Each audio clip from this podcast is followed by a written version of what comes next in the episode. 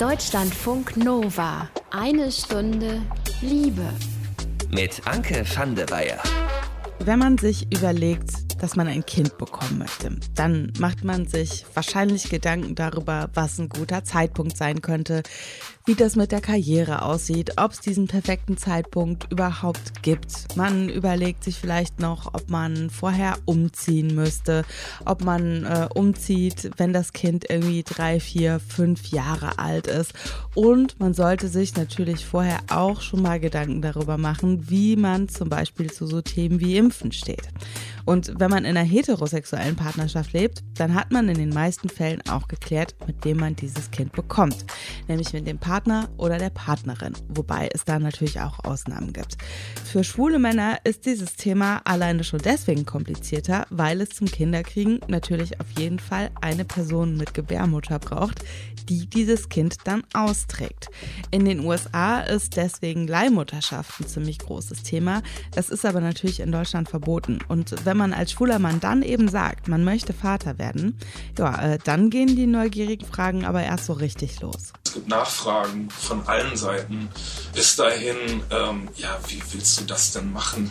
Das ist Alexander Schug und der hatte auf so eine Frage mal so überhaupt keine Lust mehr und hat unter anderem deswegen zusammen mit Sören Kittel, mit Uli Heisig und Gianni Betucci den ersten umfassenden Ratgeber für Regenbogenväter im deutschsprachigen Raum rausgegeben.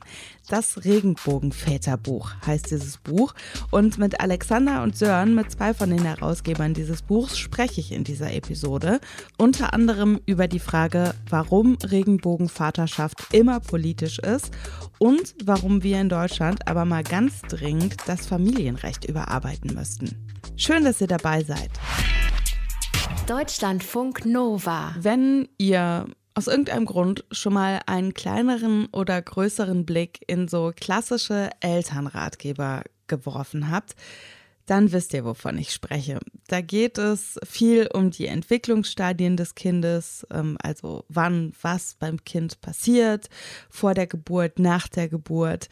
Es geht dann auch um sowas wie, wie man Kinder am besten zum Durchschlafen bekommt und was man tun kann, wenn das Kind ganz besonders viel schreit, aber auch um sowas wie, was beim Wochenbett passiert und so, ne?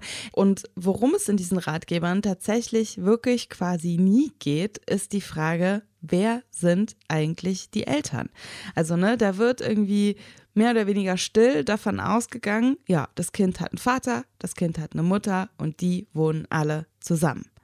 Das ist aber natürlich nicht immer so. Zum Beispiel eben bei Regenbogenvätern. Und auch deswegen haben Sören und Alexander zusammen mit zwei anderen Männern einen Ratgeber für eben Regenbogenväter herausgegeben. Kennengelernt haben die sich alle in einer Gruppe für Regenbogenväter in Berlin. Die haben sich da ausgetauscht, die haben sich mit Tipps versorgt, übers Kinderkriegen, über die richtige Planung. Und dann haben sie eben letztlich dieses Buch gemacht, um daraus quasi was Handfestes zu machen. Ich glaube, wir gehören so zu der ersten Generation von Vätern in der queeren Community, die ganz selbstbewusst und offen mit diesem Thema Vaterschaft umgehen. Also schwule Väter, lesbische Mütter oder queere Konstellationen, also auch Hetero-Väter mit lesbischen Müttern und umgekehrt, was weiß ich. Das gab es natürlich schon immer, aber man hat es nicht offen gelebt. Und das jetzt sozusagen zu konzeptionalisieren war Ziel des Buches. Was uns gefehlt hat oder mir gefehlt hat, war ganz eindeutig, wir leben ja in der Regel mit den Müttern unserer Kinder nicht in einer Gemeinschaft zusammen. Also es gibt zwar auch Väter in unseren Netzwerken, die mit der Mutter oder den Müttern zusammenleben, in so einer Art Eltern-WGs, aber hauptsächlich ist das nicht der Fall und das stellt uns vor ganz große kommunikative Herausforderungen.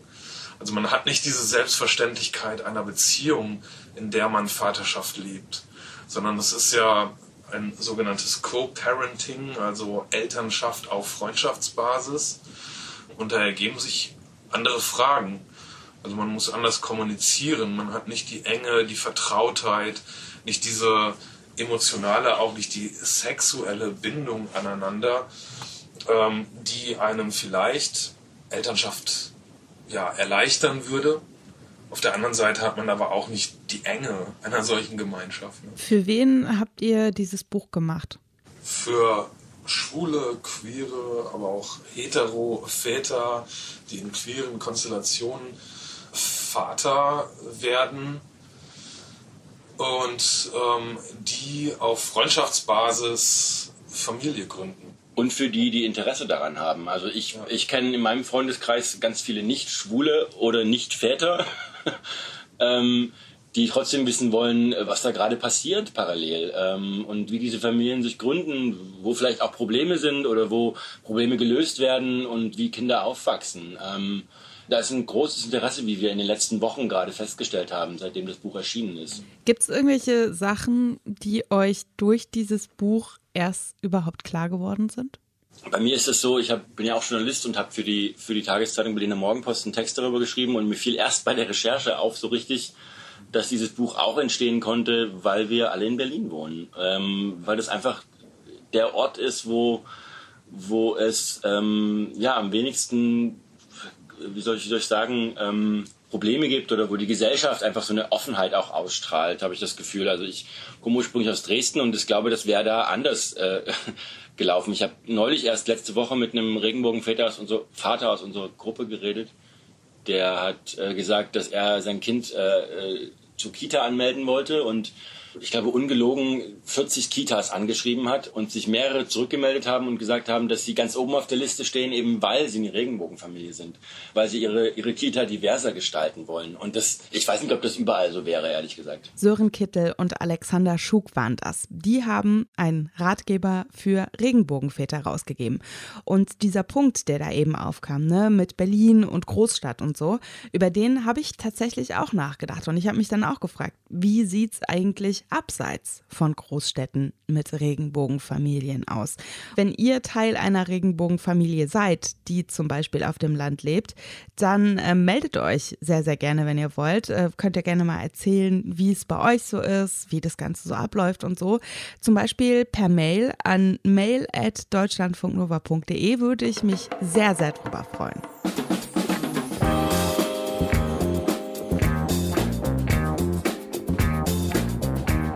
Und heute zu Gast Sören Kittel und Alexander Schug. Die haben gerade einen Ratgeber für schwule Väter rausgegeben. Ihr habt eben schon Alexander gehört, der erzählt hat, dass beim Thema schwule Väter manche Menschen wirklich extrem neugierig werden und dann teilweise echt Fragen stellen, die wirklich komplett unangebracht sind. Ne? Zum Beispiel dazu, wie das Kind denn jetzt genau gezeugt wird. Also wie das körperlich jetzt ganz genau aussieht, wenn ein schwuler Mann Vater wird. Das liegt natürlich auch daran, dass Regenbogeneltern in Deutschland nicht als Teil der Norm mitgedacht werden. Ich wollte von Sören und Alexander wissen, warum Regenbogenvaterschaft auch immer politisch ist, egal ob man will oder nicht. Es fängt schon damit an, dass wir tatsächlich gesetzlich an bestimmten Stellen immer noch diskriminiert werden. Also beispielsweise Zugang zur Reproduktionsmedizin. Es ist gesetzlich festgeschrieben, dass wir davon ausgeschlossen sind. Bei solchen Sachen fängt es an. Und schwierig oder politisch ist es auch, dass unsere Konstellationen gesetzlich überhaupt nicht aufgefangen werden.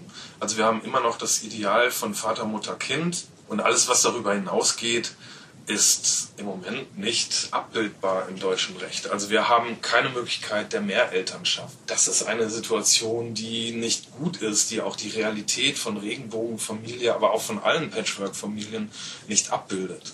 Das ist zum Beispiel auch, das geht ja bis ins Private eben ein, wenn man dann gefragt wird von einem Beamten in irgendeiner Situation, haben Sie ein Kind? Und dann muss ich sagen, ja, aber. Und das ist halt ganz unangenehm, ehrlich gesagt. Das fing an kurz nach der Geburt im Krankenhaus. Fragte dann die Krankenschwester, sind Sie der Vater? Und ich habe dann ja gesagt, aber das ist natürlich, da war ich nicht sicher, ob das dann später die Stiefkindadoption gefährden könnte, weil das alles einbezogen wird letztendlich oder weil das alles, weil diese Aussagen wichtig sind sozusagen. Aber letztendlich bin ich der Vater und will der Vater sein und will das auch nicht. Ja, will das so verstanden wissen. Habt ihr das Gefühl, es besteht nochmal ein höherer Rechtfertigungsdruck, wenn man als schwuler Mann Vater werden möchte? Also so nach dem Motto, warum willst du überhaupt Kinder? Wenn, dann höchstens in der eigenen Community. Ich hatte das Gefühl, dass meine Eltern das ganz wundervoll fanden und damit gar nicht mehr gerechnet haben und das eher sehr, sehr unterstützend begleitet haben, bis heute übrigens. Und ich hatte eher das Gefühl, dass in meiner schwulen Community da so Skepsis aufkam. Warum willst du das denn? Dann hast du ja, weiß nicht, dann sieht man sich eben auch seltener natürlich und hat andere Prioritäten plötzlich. Und das war ja mein Gefühl. Also ich finde schon, auf jeden Fall. Und es gibt, ich würde es jetzt gar nicht so einteilen, in ob jetzt die queere Community oder Hetero-Freunde da stärker nachfragen und unter Rechtfertigungszwang setzen. Generell ist bei Regenbogenvaterschaft irgendwie auch die Grenze hin, dazu intime Fragen zu stellen, die ist sehr niedrig. Also man wird dann immer gleich gefragt, wieso, warum? Also Reproduktion wird für alle anderen immer als selbstverständlich angenommen. Und hier verwundert das schon, es gibt Nachfragen von allen Seiten. Bis dahin, wie willst du das denn machen? Also das ist ein ganz neuralgischer Punkt, dass ganz viele sich Gedanken darüber machen, wie wir denn unsere Kinder zeugen. Habt ihr das Gefühl, dass der Begriff Mutter bzw. Vater in Deutschland irgendwie überhöht wird? Ach, schwierige Frage. Ja, also spontan jetzt Mutter ja, Vater nein. Ich glaube, Vater ist gerade dabei, dass das überhaupt eine Größe ist, über die man diskutiert irgendwie. Ich habe irgendwie das Gefühl, dass der Begriff des Vaters erst seit 20 Jahren wirklich familientechnisch so relevant wird, wie die Rolle auch für Kinder wahrgenommen wird. Es gibt ja tausende Geschichten von Eltern, wo die Väter fernblieben und die Mütter sich um alles gekümmert haben. Und das ist ein klassisches Bild von Familie, ne? Der Vater eher so als Erzeuger und dann später Ernährer der Familie und so. Der nach den Noten fragt vielleicht noch, aber... Ja, also ich glaube auch, wenn man zumindest die Literatur bewertet, die Entwicklung innerhalb der unterstützenden Einrichtungen in Deutschland als auch die Entwicklung des Familienrechtes, muss man sagen, dass es ein Missverhältnis zwischen Vaterschaft und Mutterschaft gab, also eher Mutterschaft betont worden ist, als das, was relevant ist für das Kind auch. Und da holen Väter auf aus eigenem Antrieb, aber auch aufgrund vieler Impulse von außen. Es gibt zum Beispiel jetzt Papa-Läden oder das Väterzentrum hier in Berlin, die uns übrigens auch unterstützt haben, ein sehr innovativer Ort für Vaterschaft sind. Und das sind alles neuere Entwicklungen der letzten Jahre. Ob es überhöht wird, eher nicht. Also es ist wichtig, dass Mutterschaft, Vaterschaft gelebt wird. Das ist Voraussetzung dafür, dass Kinder gut aufwachsen. Über diesen Teil, wie das jetzt rechtlich eigentlich ganz genau aussieht und welche Möglichkeiten es gibt, die gesetzliche Elternschaft in Deutschland zu organisieren, habe ich mit Sören und Alexander auch noch gesprochen. Gleich gibt es aber erstmal eine Runde Liebestagebuch. Deutschlandfunk Nova. Eine Stunde Liebe. Ich weiß nicht, wie es euch so geht, ne? Aber bei allem über 30 Grad vermeide ich wirklich jeden Körperkontakt, der nicht unbedingt notwendig ist. Ja, mein Freund und ich, wir schlafen quasi so kleiner Finger an kleiner Finger einen Moment. Ich bleibe wirklich am liebsten in einem dunklen Raum mit Ventilator und habe meine Ruhe. Andere Menschen sind da ein bisschen härter drauf. Zum Beispiel Emma, die ist sogar auf ein Date gegangen. Und wie dieses Date lief, das erzählt sie in ihrem aktuellen Liebestagebuch. Ich hatte zwar in den letzten Monaten hin und wieder mal ein Date mit Eisessen oder so, aber es ist nicht so wirklich was Aufregendes draus entstanden. Aber jetzt hatte ich endlich wieder ein Date, was so richtig, richtig schön geendet ist und was richtig toll war. Wir sind ganz lange spazieren gegangen, haben uns vorher beim Späti ein Getränk geholt und sind dann am Fluss entlang gelaufen und waren irgendwie eine Stunde oder so waren wir unterwegs bestimmt. Ja, und ich habe schon am Anfang gemerkt, dass es doch ganz nice werden könnte. Ich fand ihn spannend, ich fand ihn schön und interessant.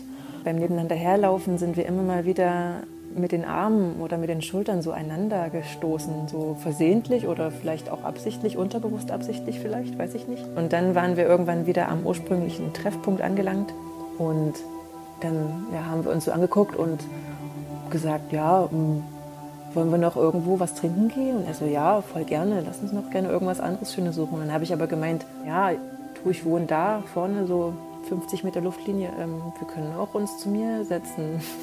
Und dann hat er gesagt, das ist auf jeden Fall eine sehr gute Idee. Lass uns das machen. Dann haben wir uns noch ein Getränk geholt und sind dann zu mir gegangen. Ja, wir haben dann auf dem Balkon noch ein ganzes Stück weiter erzählt und so ein bisschen die Sterne geguckt und so. Es war schon so ein ganz kleines bisschen romantisch. Und dann irgendwann haben wir beide so dann uns angeguckt und das dann eben auch angesprochen, so, ja, wie geht's denn jetzt hier weiter, was machen wir denn jetzt? Und dann habe ich ihm halt auch gesagt, ja, voll doof hier mit meinem Balkon, ne, dass wir nicht nebeneinander sitzen können. Er so, ja, voll doof. Dann sind wir reingegangen und haben uns aufs Sofa gesetzt und es hat dann nicht lange gedauert, dass wir dann angefangen haben rumzuknutschen und dann so halb umschlungen auf dem Sofa aufeinander saßen oder nebeneinander lagen oder so und haben uns dann schon angefangen auszuziehen und sind dann ins Bett gegangen, hatten dort Sex und haben zwischendurch auch gekuschelt. Und ja, wir haben dann, als wir so Arm in Arm im Bett lagen, haben wir dann so das Date, ja, die anfänglichen Kennenlernmomente so ein bisschen in Retrospektive betrachtet und haben dann eben genau diese Sachen mit dem Aneinanderrempeln beim Laufen nochmal angesprochen. Und er so, ja, ich habe das schon gemerkt, dass du so an mich reingekommen bist und so. Ich habe das schon gemerkt, dass du da sehr, sehr neugierig warst. Ich fand das total schön, dass wir da nochmal nach dem Sex im Bett lagen und so ein bisschen drüber gesprochen haben, wie wir so den Abend wahrgenommen haben oder was so unsere Gedanken in manchen Momenten waren. Er fragte dann irgendwann, ob er denn bei mir schlafen könnte, weil es schon so spät war. Und dann habe ich ihm das auch gesagt, naja, ich mache das eigentlich nicht so gerne oder nicht so oft, mit jemandem die Nacht zu verbringen. Ich kann dann super schlecht einschlafen. Er hat mir dann gesagt, ja, du entscheidest, das ist dein Bett, deine Wohnung und so. Wenn du nicht möchtest, dass ich hier schlafe, dann fahre ich natürlich nach Hause. Und ich so, nee, bleib mal hier, ich finde es eigentlich ganz schön mit dir. Und dann hat er bei mir geschlafen und das war ganz sweet, als wir dann das Licht ausgemacht haben. Da hab ich ihn gefragt, du, sag mal, bist du so ein Kuscheleinschläfer oder bist du so ein Alleinelieger-Einschläfer? Und er so, oh, ich bin auf jeden Fall ein Kuscheleinschläfer. Und dann haben wir dann uns aneinander gekuschelt und sind so eingeschlafen, beziehungsweise er ist relativ schnell eingeschlafen. Das fand ich schon ein bisschen mies und ich lag dann noch hellwach da und habe so ein paar Minuten später schon wieder bereut, dass wir uns aneinander gekuschelt haben. Aber schön fand ich es trotzdem, da mit jemandem da im Bett zusammenzuliegen. Und dann morgens, als es dann schon hell war, haben wir uns da so ein bisschen an den Armen gekrault, noch so im Halbschlaf. Und das fand ich ganz toll. Und haben dann ja am nächsten Morgen dann noch ganz viel gekuschelt miteinander, hatten dann auch noch mal Sex miteinander. Und wir fanden das beide so richtig schön und haben uns das auch schon gegenseitig geschrieben, am gleichen Tag sogar noch. Er hat nämlich was bei mir zu Hause vergessen, sodass ich ihn dann schon ein paar Stunden später geschrieben habe, so, oh, du hast das und das bei mir liegen lassen, wann willst du das denn abholen? Und haben wir dann beide so gesagt, dass wir es sehr schön fanden. Und also unabhängig davon, dass er seine Sachen bei mir noch abholen musste, haben wir uns dann schon wieder verabredet. Also wir sehen uns tatsächlich heute Abend. Deutschlandfunk Nova. Eine Stunde Liebe. Sören Kittel und Alexander Schug sind heute zu Gast bei Eine Stunde Liebe in Deutschlandfunk Nova. Die beiden, die haben das Regenbogenväterbuch rausgegeben, ein Ratgeber für schwule Väter. Im Gespräch mit Alexander und Sören ist, glaube ich, eben schon sehr, sehr deutlich geworden, als schwuler Mann, da wird man nicht einfach so Vater. Da steckt eine Menge Planung dahinter, ne? In welcher Konstellation möchte man Eltern werden? Wo soll dieses Kind eigentlich wohnen? Wie sieht's mit dem Sorgerecht aus? Das sind halt einfach Sachen, da muss man vorher sehr, sehr gründlich drüber nachdenken. Und das ist natürlich wirklich ungefähr das Gegenteil von, ach naja, komm ey, wir verhüten jetzt mal nicht mehr und wenn's passiert, dann passiert's. Und dann lassen wir uns mal überraschen und gucken einfach mal.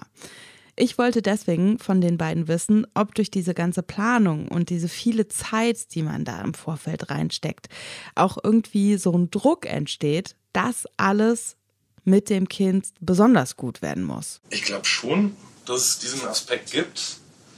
In der Regel sind wir alte Eltern.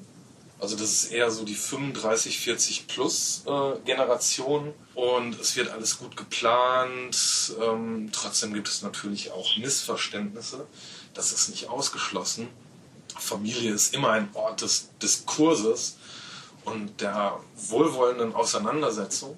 Aber ja, ich finde, damit ist aber auch ein Problem verbunden, dass man manchmal zu viel da reinsteckt. Gerade weil es so durchdacht und gut geplant ist. Und ich würde mir wünschen, dass es vielleicht auch ja, ein bisschen mehr Spontanität und Offenheit gibt und auch Bereitschaft dazu, dass am Ende alles ganz anders werden kann. Denn eins ist auch sicher, wenn das Kind da ist, wird alles anders. Und das Kind wird der Mittelpunkt aller Planung, ja, und das hat dann vielleicht am Ende ganz andere Bedürfnisse, als man am Anfang dachte. Jetzt ist es in Deutschland ja so, dass, korrigiert mich, wenn ich falsch liege, nur 2 Menschen rechtlich als Eltern eingetragen werden können. Gibt es darüber hinaus noch irgendwelche Möglichkeiten, eine 3. oder eine 4. Person mit dem Kind verbindlich, ich sag jetzt mal, zu assoziieren? Es ist erstmal so, wie du sagst, es gibt nur 2 Elternstellen, die vergeben werden können. Und das ist ja auch in vielen Fällen ein Problem, weil es dann Konkurrenz gibt zwischen den Eltern.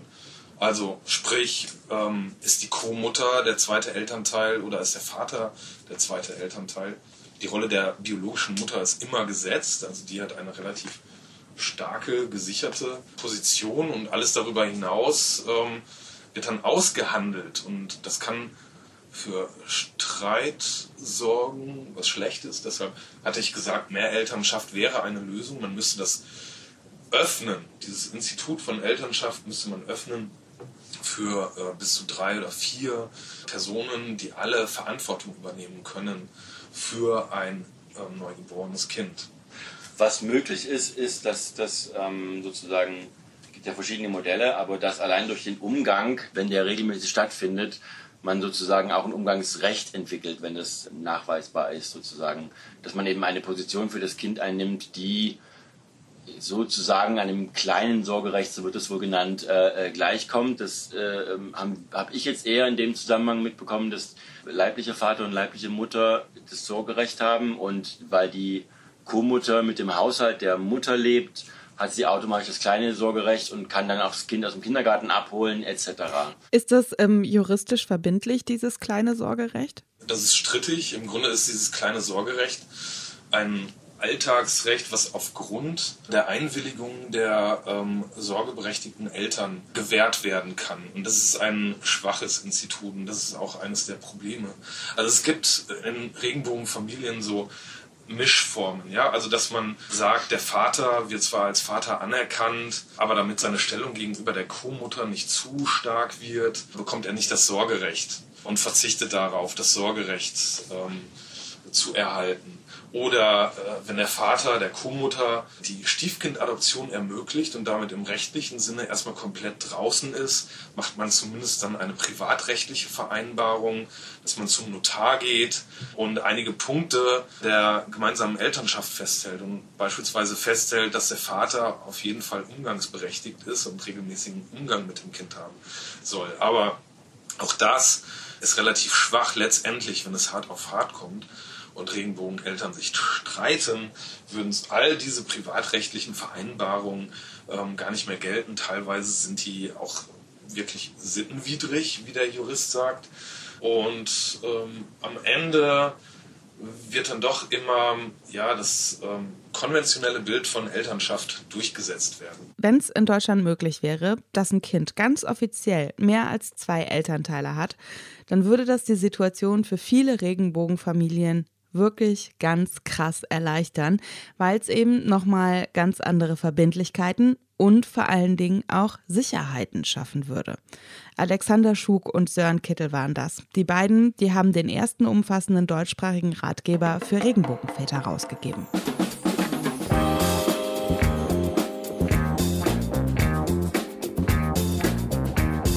Sören Kittel und Alexander Schug, die haben einen Ratgeber für schwule Männer rausgegeben, die entweder schon Vater sind oder die noch Vater werden wollen.